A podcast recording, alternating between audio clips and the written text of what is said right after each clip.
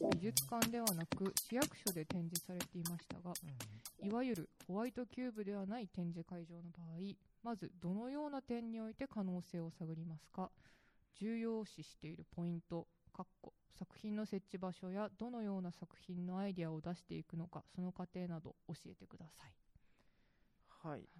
これがですね、まあ、あの美術館じゃない場所で展示することは僕結構あってあるんですけれど、市役所っていうのはね多分微妙にあの違ってて、うん、えー、おそらくこれで指しているのは、えっと、去年の今頃展示していた、えっと、調布市の、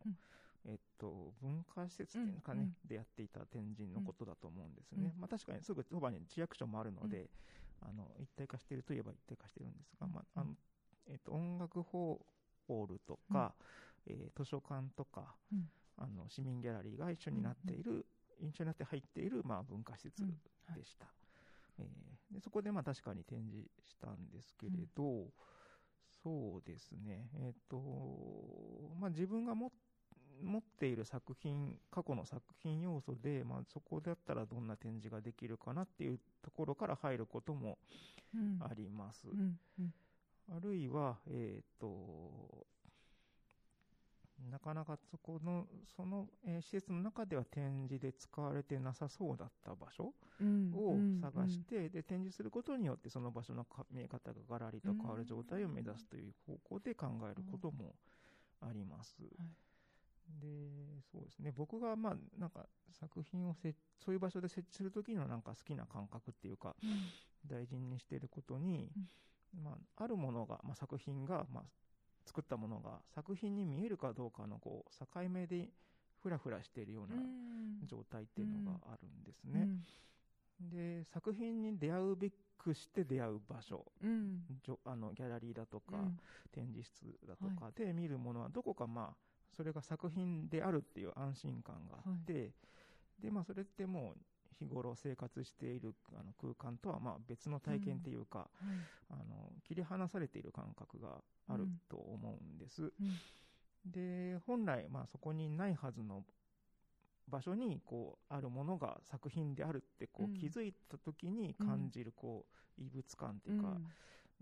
ハッとする感覚って日常こう侵食してきて変える力があるもんだと思っていて、うん、でまあ、そこをちょっと利用する、うん、そこを利用したいっていうところはあります。でなんどう言ったらいいか分かんないですけど、これも、まあ、例えばこうここにこう和菓子であんこにくるまれたお餅があったとして、はい、でそれがこう例えば、まあ、日本人からすれば、まあ、お食べてみたら、まあ、期待通りの甘さと美味しさがあるんですけれど、はい。えー、この時のか美味しさってこうなんかおいその瞬間の美味しさで美味しいと思ってるのか、はい、美味しいそれが美味しいと知ってるから美味しいのかってなんか判断が難しいと思うんですね。はい。はい例えばこう知らない国のこう見たことがないお菓子を初めてこう口にする時のあの感覚って、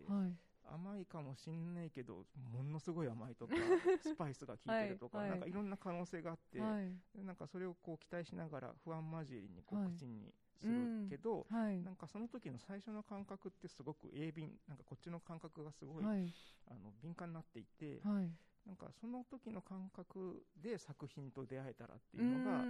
あの期待しているところです。はい、でこのなんか慣れが通じない状態を使いたいなと思って、ああいう作品を展示しています、ね、そうなんです。今回のバチカの今回のエントランスギャラリーの展示も、うん、そうですね。まさにそのような一体どういう味がしたのか お客さんにとっては、うん、ね、気になるところですね。はい、はい。うんなところでしょうかね。はい、今の例えがすごく面白かったです。はい、はい、はい、じゃあ、えー次の質問いきましょうか。はい、えっ、と、美術館では、えっ、と、通常の展示箇所ではない場所で作家が展示したい場合、どのような手順を追って許可をするのでしょうか。また、どのような点において気をつけると実現可能となるか、うん、そして作家が想定以上の提案をしてきたときにできる限り可能とするにはどのような対応を心がけているのか教えてくださいと。ちょっとさっきの僕への質問と若干関係するようなところですけれども、どうでしょうか？うん。これは難しい難しいというかこういろいろなこう一つの答えではない質問なのでどのようにお答えするのがいいのかちょっと難しいんですけれども最初のその通常の展示箇所ではない場所で作家が展示したい場合どのような手順を追って許可するのでしょうかっていうところなんですけど、まあ、美術館によると思うんですけれども、でそして作品にもよると思うんですけども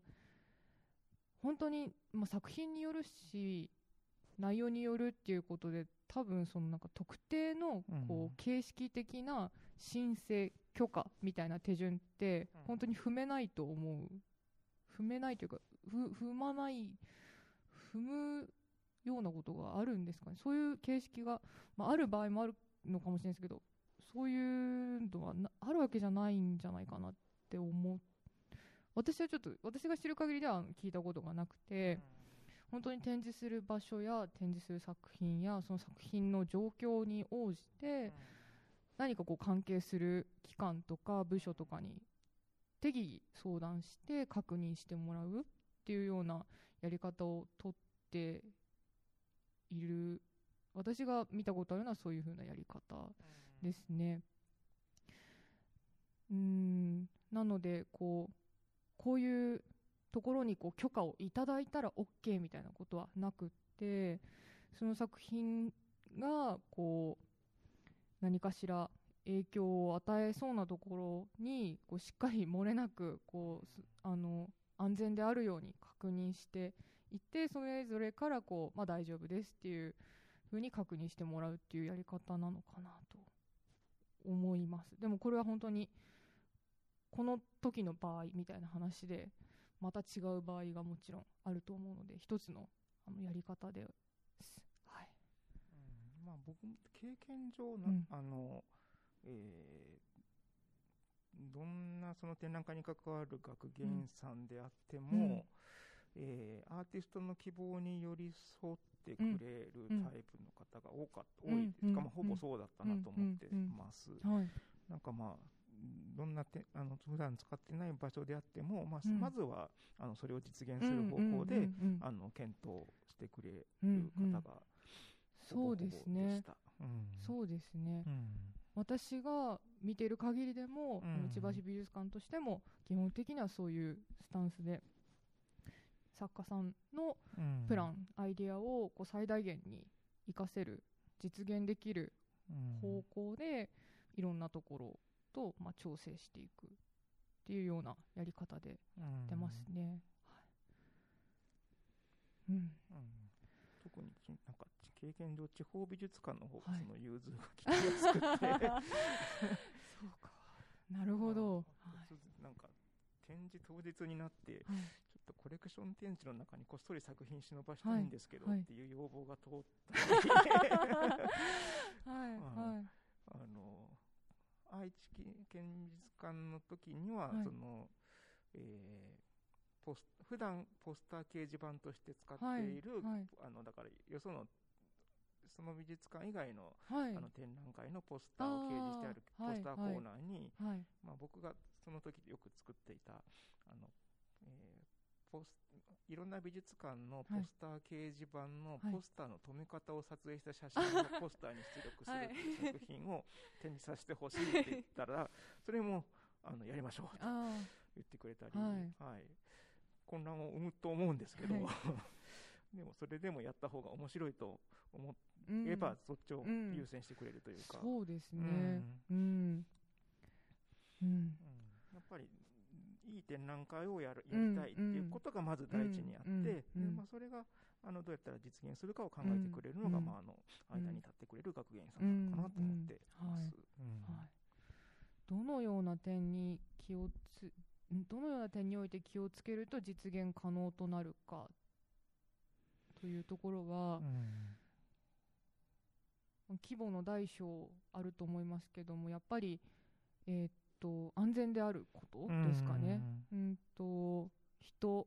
対人への何かしらの影響や対、まあ、展示室とかあの普通の施設建造物への影響とか、まあ、そその他もろもろ展示によって何かしらのこう被害であったり事件であったり影響だったりを引き起こすことがない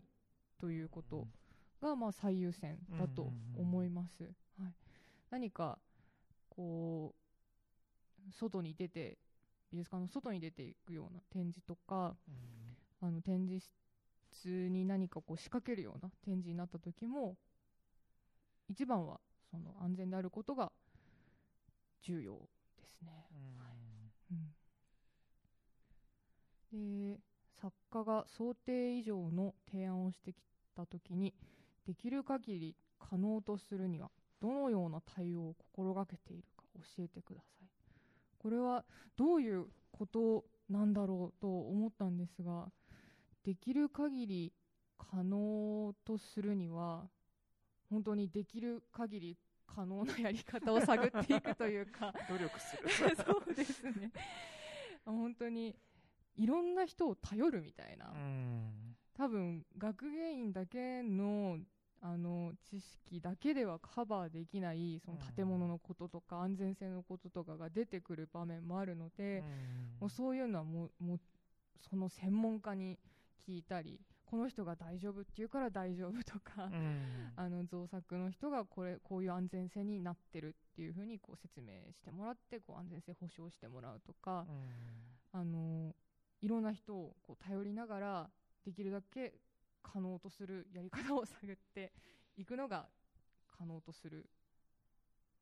実現するまでのまあ道のりかなという感じですね。はい。普通に実現するために努力する。努力する。はい。努力しているなと思います本当に、はい。はい。はい。ありがとうございます、はい。えー、じゃあ次の質問ですね。えーと、美術館では、えー、展示会場外かっこ館内や館外でも、はい、えー、作品展示を推奨する動きはあるのでしょうか、はい、近年そのような動きは増えていると思いますがそのような試みは作品の幅を広げるさまざまなタイプの作家の作品作家の展示の機会を増やすなど、えー、どの点において美術館側にもメリットがあると思いますか？はい。そうですね。展示室外でも作品展示を、うん、作品を展示室外で作品を展示することを推奨する動きってあるあるんですかね？まあでも古い古くからあるといえばありますね、はい、それこそあのランドアートみたいな、はい、あの屋えっと、屋外の環境を使った作品ももちろん70年代ぐらい。からあるので、まあ、そんなに最近というわけではないかもしれないです。ただまあえー、っと、おそらくなんかここでイメージされていることって、うん、えー、日本でも、あの、えー、トリエンナーレとかビエンナーレとか、あの美術館以外を使った、はい、まあ、あの展示の、あの、大きなイベントが増えてきていて、はい。はい、なんかそこでこう、それ、そういうものを目にする機会が増えているような気もしていて、うんうん、なんかそのことを、あの、おっしゃってるのかなって気もしたんですけれど、そうですね、うん、そのような試みは。うんうんうん。美術館では推奨する動きはあるのかっていうところは、まあ、千葉市美術館に限ってはこう積極的に何かこう推奨していたりということは特にはなくて、本当にその作家や展示プランに応じて必要であるからこう展示室の外へ出ていくみたいな形ですかね。うん、ででも本当にあの芸術祭っていうのはすごく増えていて、うん、そのいろんな環境で作品と出会うことが増えていると思うんですけれどもそういう形の展示っていうのは、まあ、本当にここに挙げられているようにこの作品の幅を広げるというか、まあ、作品とのまあ出会いの幅を広げるっていうのには本当にあの影響を与えてると思いますし、あのそういった環境で展示することで作家の展示の機会っていうのも実際に増えていると思い展示さまざまなタイプの作家の展示の機会っていうのは本当に増えているんだろうなと思います。うんうん展示室の中だけでは表現しえないことを、うん。あの展示室の外でならできるっていう風になるんだとしたらそれはもちろん、あの作品の幅が広がっているっていうことだと思うし、うんうんあのそういうことならできるっていうか、うん。あのそういうダイナミックな作品のがこう得意な作家とかに、まあ、展示の機会を、まあ、与えることにつながったりっていうのはあるんだろうなと思いますね。うんうん美術館側のメリットっていうのはどうなんでしょうか、まあ、本当に こんなことメリットをはないんじゃないですか？だって収蔵できないんですもん。そうですよね。うん、そのえーっと、まあ、例えば、えーっとこの間リニューアルした長野県美長野県立美術館。長野県美術館？長野県立美術館は、うん。えーっとお庭に、あのうん中谷藤子さんの霧の彫刻をうん。展示されていて、で、あのーすごく、まあ、いいなと思ったんですけどその、まあ、展示室っていうか美術館そのものに入る前に、うん。美術館に興味を持つようなきっかけが美術館の外にあるっていうのはすごく羨ましい。いいなっていうふうに思いますね。そういうこう来来館のきっかけとかに、うん。もしそういう展示室の外にある作品がそういったきっかけになるんだったら美術館側にもメリットがあるんじゃないかなとは思うんですけども。あとはそうですね。展示室で作品を見るみたいなうん美術館に対するこう一つのあの美術館とは展示室でこう綺麗に並べられた作品を見る場所であるみたいな考え方を、まあ、ちょっと変えられるようなうん。きっかけにも、いろんな作品の見方とか出会い方があるっていうことを、まあ、知ってもらえるメリットも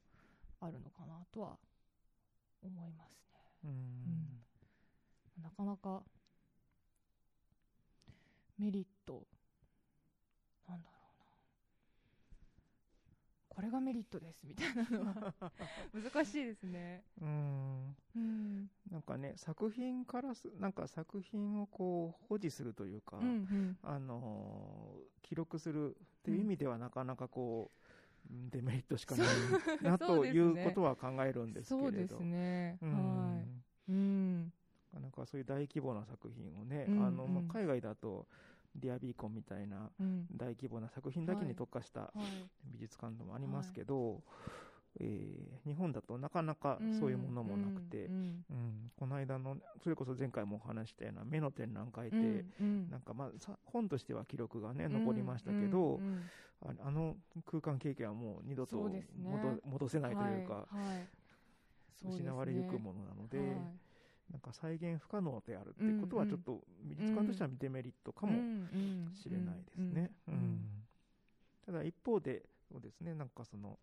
えー展示室外に開く、うん作品を開くっていう意味では、確かに庄司さんのおっしゃった通り、うん。あのー作作品に触れる機会を増やせる、うん。あのーなんか展示室に入る前に一歩、うん。こう作品とし作品が出迎えてくれるみたいな経験であると、確かにいいなと思ってて、うん。なんか今お話聞いてて思い出したのは、うん。僕山口出身なんですけど、はい山口に山口情報芸術センターっていうところがあって、あそこはあの美術館として収蔵作品があるわけではなかったと思うんですが、はい。まあ、その時の展示の展示場所がはい。あの展示室っていうのもちょっとあい曖昧な領域で、うんあの広く開かれたうん。うんあのロビーみたいな空間でうんうんうんうん。作品を展示していることが結構あって、はい。えーそれこそ中谷藤子さんの作品はいがそのセンターの前のすごい広い、あの芝生空間でバーッと展示されていたり、えーと、大友義秀さんの音楽の作品が、うん、あのロビーで展示されてて、うん、であのその施設って市民図書館か、はい、えーと、私立図書館と、はい、建物が一体化してるんですけれど、うんうんうん、なんかそこを目的にして、えーと、自習しているなんか高校生が、うん、その大友さんの作品のそばで、本を広げノート広げて勉強してるみたいな姿があって、それすごい楽しいな、いいいいことだなと思って。なんかそういうのをずっとこう経験していけばなんかそのうちなそのうちの何割かが美術に関心を持ってくれる可能性ってあるわけじゃないですか,、かそういう存在であるっていうのはすごいいいことだなと思いましたけど、展示室外っていうこの間近代あの竹橋のあの東京国立近代美術館に行ったら、うん、えー、っと常設展示の方を見てたんですけど、うん、なんかどっかから音がするなと思って、うん、音がする方に行ったらそれはあのえー、っと階段、えー、っと展示室と展示室行き来する階段の、うん、こうちょ展示室の奥に階段があるんですけどそっちの方から音がして見に行ったらその階段のこう下に、下のほどちょっとぽっかり空いたスペースに テレビが置いてあって、うん、そこで映像作品1個流してたりして、うん、でうわーなんか小粋なことするなと思ったんですけど、うん、まあ、そういうこうあのさっき末永さんがおっしゃってたこう作品との出会いっていうかちょっとあれ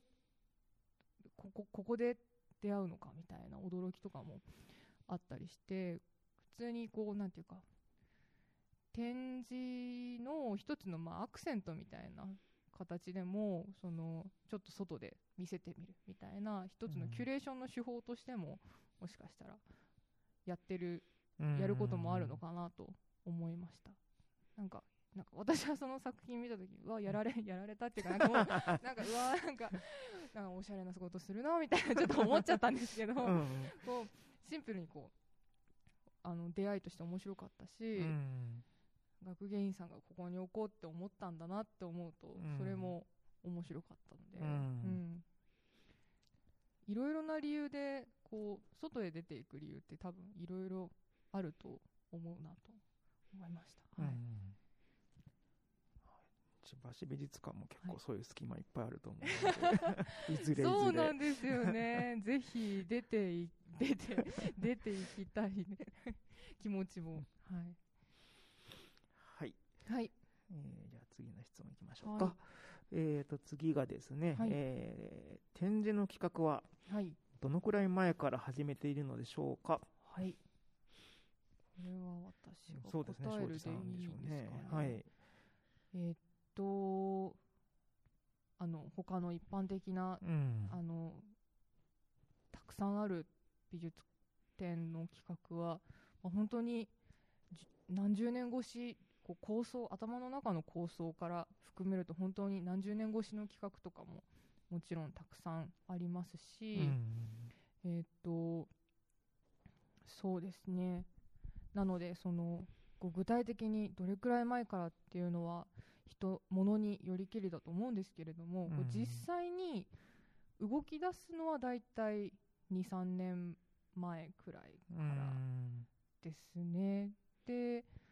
本当にうお忙しい展示のために毎日あのいろんな仕事があるみたいになるのはまあ1年くらい前ですかね。こう図録の制作とかがこう始まってくるとこう迫ってきてるなって感じがしますね。うん、なんていうか多分皆さんこう常に頭の片隅でぼんやりとこういうことやりたいなみたいなのは考えられてると思いますね。それを、うん、その時のタイミングで形にしていくみたいな、はい、じゃあそうするともう常に準備してると、はい、そう。そうなるんですかね、うん、そうなるのかなと思います、はい23年そうですね。うんこう個人で動かす企画もあれば、うん、複数の美術館と共同で動かす企画もあるので、うん、複数の美術館で共同でやるときは本当に3年前4年前くらいからこう、うん、一緒にやる美術館を募りながら一緒に準備していくみたいな形ですかね。はい、はい、じゃあ次の質問の庄司さんですね。はい、えっと、はい。展示室の明かりはどのくらいの身長の方をイメージされていますか、はい。えー、時々反射して見づらいことがあるため、はい、ということです。そうですね、うん、と作品のその中央、うん、真ん中の位置を揃えて作品は展示しているんですけれども、うん、だいたい135から145センチの位置に作品をかけることが多いです、うん、でそれに合わせて照明も当てているので、うん、私もちょっと背が高いので、こうものによっては見づらいこともあったりして、まあ、そういう時は申し訳ないんですけど適宜こう いろんな角度から 見ていただいてっていう感じですね。まあ、我々としてはえー、っと145センチとかだとどれくらいの身長の人が見やすいのだろうか。あのー、うん。どうなんだろうな。こう特別背が高い人を想定してるとか、うん、そういうわけではなく、まあ、平均的な位置。多分どこの美術館もそのそうですね。あたりで決めてると思うので、はい、そこにうちもかけております。はい、だからまあ照明をということよりも、はい、まあ、作品の高さでもう決まってしまうことですよね。そうですね。スポットの位置はもう大体決まってるので、うんうん。うんうん、そうですね。はい、ちなみに、はい、しばし美術館の展示照明は、はい、がもう学芸さんがやられてる、えっとですね、うん、常設展示室は学芸員もやることがあるんですけど、うん、企画展示室の方は照明の専門の業者さんに毎回入ってもらって、照明組んでいただいています。そのもうずっと長くやられやっていただいてる方々で、もう、あのすごくあの毎回毎回、うん、もうこういういい感じでおね言いがちっていうかこう 作品の、うん、良さをこう最大限に発揮できるようなあの照明を毎回組んでくださっていて、うん、もう本当にその業者さんは日本全国いろんなところの美術館担当されていて、うん、はい。なので本当にプロフェッショナルが照明当てているので、本当になのでだからちょっと見づらい時はこう調整していただいてっていう感じですかはい。なんかそれで、例えば現代美術の,、あの展示だと、まあ、作家さんがこうあの、直接関与されることもあるわけじゃないですか、そこでなんか作家さん希望で展示名が決まるみたいなことってありますか、そうですね、あのやっぱり白っぽい空間がいいというふうなリクエストで照明ちょっと調整したりとか、いうこともありますね。はいその照明作業にまで作家さんに立ち会っていただいて見ていただくということもあります。